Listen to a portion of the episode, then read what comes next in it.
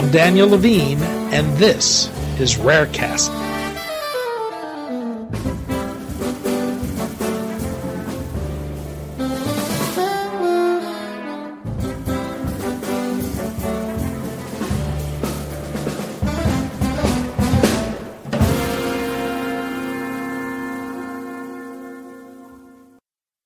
The translation of a drug from research to development faces a number of obstacles, but these can be amplified for rare disease therapies in part because of the smaller populations, heterogeneous nature, and often poorly understood development of a disease. The Catalyst program at the Clinical and Translational Science Institute at the University of California, San Francisco, will be holding a one day symposium on March 3rd with leading researchers, drug developers, and patient advocates about the translational challenges rare disease therapies face and how to address them. We spoke to Cathy Tralau-Stewart, interim director of UCSF's Catalyst program, about the upcoming symposium, the unique translational challenges rare disease therapies face, and what can be done to overcome them. We've included a link to the symposium agenda and registration in the description of this week's podcast if you want to learn more.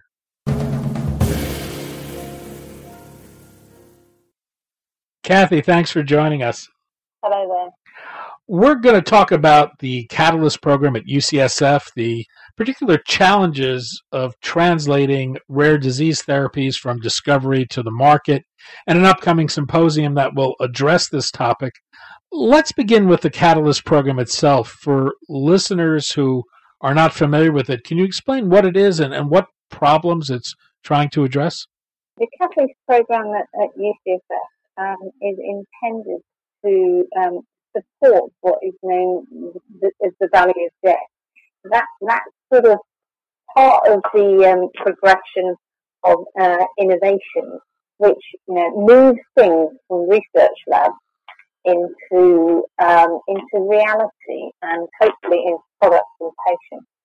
Um, there's a real need in in this space to combine the skill sets of uh, academic research and the skill sets of industry um, in moving products across this divide. Uh, and the products that we look after are um, from therapeutic diagnostic devices and digital health applications, uh, all in the science area, and uh, hopefully um, we can help you know academics move them forward. Um, we actually are pretty and, uh, you know, we, we have a very good return on investment for the investment that we make in, in projects. In projects. And um, we have um, obviously quite a lot of startups and investments happen post um, our work. Oh, much has been made about the so-called Valley of Death, the funding gap in, in moving discovery from the lab to clinical development. In, in recent years, there's been a big push among pharmaceutical and biotech companies to form early stage discovery and development partnerships with academic institutions. Has this changed the landscape at all in any significant way?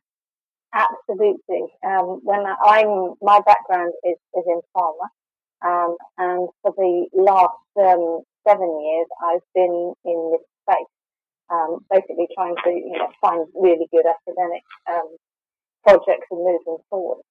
Um, and I have to say, in that time, the ecosystem here has changed dramatically from one where pharmas are very happy to do this all on their own and didn't used to get their discoveries from the pages of nature uh, and then work on them internally to a position where they have reduced their internal investment and their inter- internal R&D capabilities at the early stage, and therefore they need to actually work with academia. Um, and so the whole ecosystem has changed dramatically, and now uh, pharmaceutical companies have to, and uh, in fact, compete to work on good projects from academia. Well, there are common challenges in, in, discovery and development of drugs. Rare disease drugs face some challenges that I'd argue are, are unique. I, I, thought we could walk through some of those and, and, see how they shape drug development for these diseases and, and if there are particular strategies that have been effective in, in addressing them. these diseases are ones with small populations. How does that create a challenge from a, a drug development point of view? Um, well, I think it, creates various challenges. I mean, the most obvious one is that how do you do research um, when there's very few patients available, um, very few experts in, in any particular field, um, and of course, how do you then um, move that research into the clinical environment? How do you get positive, um, you know, statistically significant changes in, in a disease phenotype or, or symptoms um, when you've only got very few patients that you can get hold of. So doing clinical phase of a drug discovery is extremely challenging when you really can't get really big cohorts to ensure that you can look at different doses and put multiple dose regimes. Um, it makes the clinical phase extremely challenging to show really good effect. Well, related to those small populations, the fact that often much is not known about these diseases, how they progress, how heterogeneous they might be. How do drug developers create meaningful clinical endpoints in designing trials for these types of drugs? Yeah, I mean, it, this is one of the major challenges. I mean, one of the, the you know the basis of clinical trials is that you try and uh, reduce the variation. So you use large amounts of inclusion criteria to get a really, you know, defined population. Um, in these diseases, you can't really do that because there just aren't enough patients. Um, and then there is also a huge variation in the um, the natural history of these, these diseases and a poor understanding of the natural history of them. Um, so it can be really challenging. Um, you know, even if it's a direct genetic link, there can be multiple mutations on that gen- genetic link, all of them giving different uh, natural history. So I think you know the, the, way that these are done is that, is that studies are tend to be very much broader, looking at endpoints such as in Duchenne, you know, walking distance, uh, and more phenotypes endpoints for the census You mentioned natural histories. There seems to be growing sophistication among uh, patient advocacy groups, among among drug developers about the importance of, of natural histories. Who should be responsible for natural histories, and, and, and how challenging are they to develop? Yeah, this is, this is an interesting one because and who's responsible for, for anything in, in, in the health arena? I think, you know, for most diseases that, um, that we've been working on for many years, um, people have seen large groups of, of, patients and there is enough data to know what the natural history really looks like.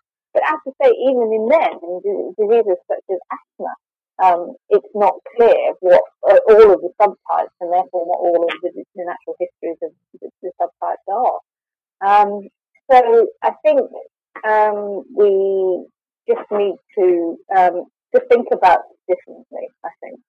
Um, I think you know the natural history of the disease is really important because otherwise you might not choose an endpoint uh, which is very relevant and which is going to make uh, a big difference to the patient. Given given the lack of understanding that often goes with a lot of these diseases, how does that shape the conversation that drug developers have with regulators?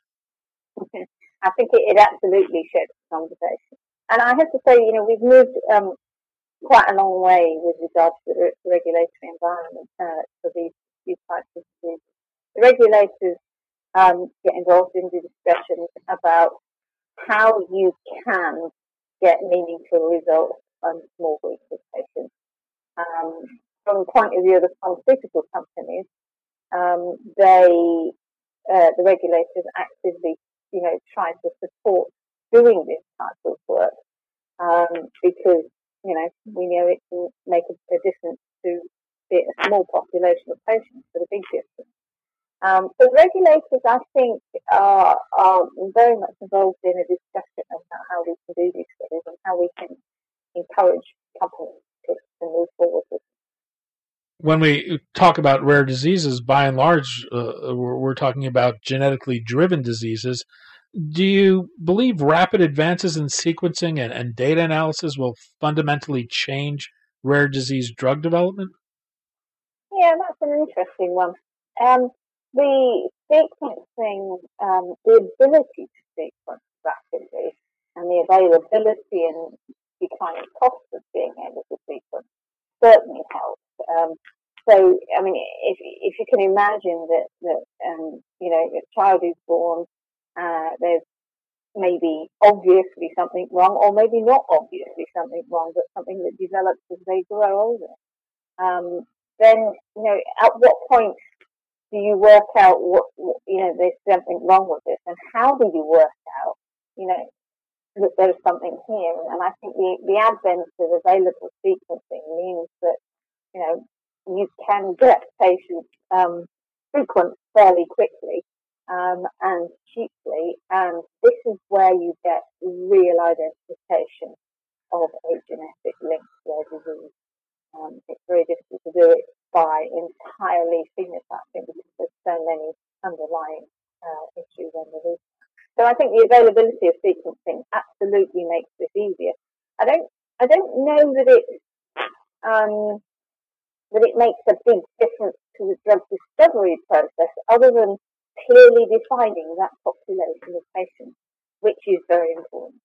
Well, one of the one of the challenges drug developers face is the decision to advance an experimental therapy into the clinic. The failure rates of, of drugs would suggest drug developers can still do a better job of this. What can drug makers do in that decision making process to improve their chance for success?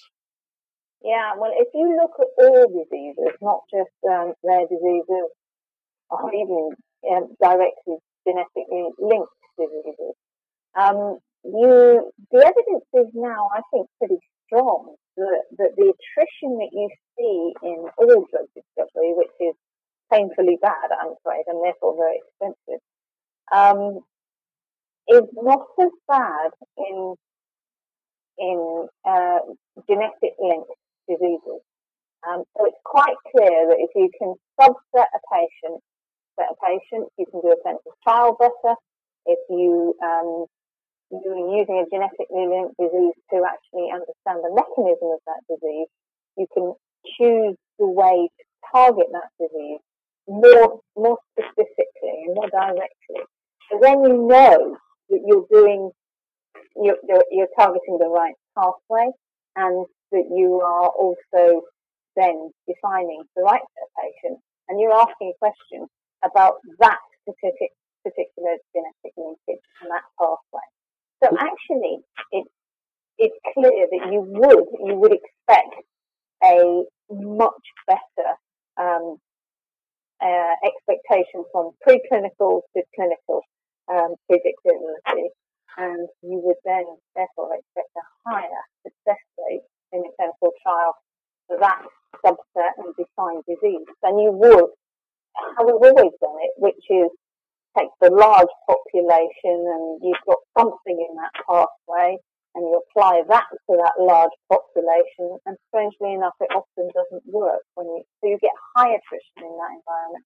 And I think we're starting to show that we get lower attrition from preclinical to clinical in um, rare disease uh, situations with, with a clear genetic link. One thing we haven't discussed is the patient role in all of this, which is changing rather dynamically. How important a role are patients and patient groups playing in terms of both funding early stage translational research and helping determine meaningful clinical endpoints? I think they're playing a very major role. Um, uh, it's good to see this. Um, I think it's very important uh, taking into account the patient viewpoint, but it's even more you know, patient and patient advocates, which are often parents in the rare disease space, is really important. Um, the other the other role that they play is that they often end up raising funds for the early research because there's often still a an issue over you know how you, you raise funds for this type of research. So they, they that's often driven by the patient group, the patient advocacy group. Um, but they also, I think, directly affect um, things like defining the patient, the natural history, because they are doing a lot of these natural history studies. Um, defining the patient in that how does a, a pharma company that's got an approach actually find the patient?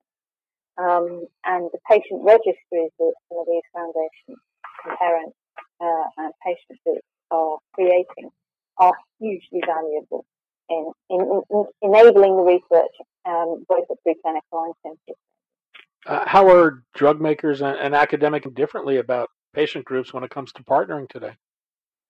Oh, I think that has that has changed dramatically too.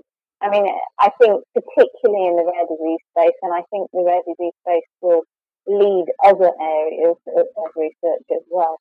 Um, patients are now getting actively involved in it, um, and uh, in the rare disease space, they're seen as an essential part of the um, research environment which enables this to work. Um, so I think we all are breaking down that divide that is, you know, we're the researchers and the doctors, and when we've created something, we'll give it to the patient. That wall is breaking down, and it's most obviously broken down in the rare disease space. Catalyst is running a, a full day rare disease symposium March 3rd. What, what are the goals of it? Okay, well, our major goal here is, is to basically is to um, inform people about the challenges of doing research in this space, um, with, with, obviously an intention of um, increasing understanding um, from all of the groups into all of the different aspects.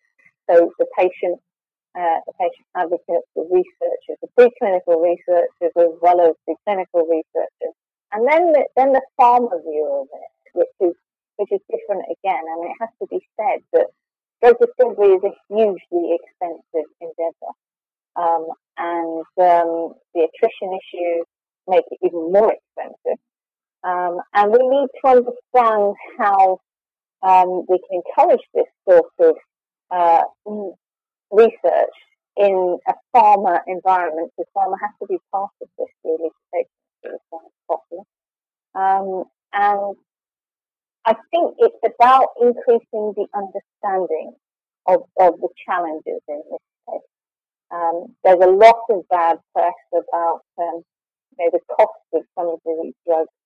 Um, and I think, yes, they're high cost, and yes, we, we would prefer it if they weren't. Um, but doing uh, drug discovery is challenging, and doing it in this space has different challenges again. So we need to increase the understanding of it, and that's the aim of this proposal. Cathy Tralau-Stewart, Interim Director of the Catalyst Program at UCSF's Clinical and Translational Science Institute. Cathy, thanks so much for your time today. No problem. Thank you very much. The Negotiating the Challenges of Therapeutics Discovery for Rare Disease Symposium will be held March 3rd at Genentech Hall at the Mission Bay campus of UCSF. To learn more or get tickets, use the URL at the end of the description of this week's podcast.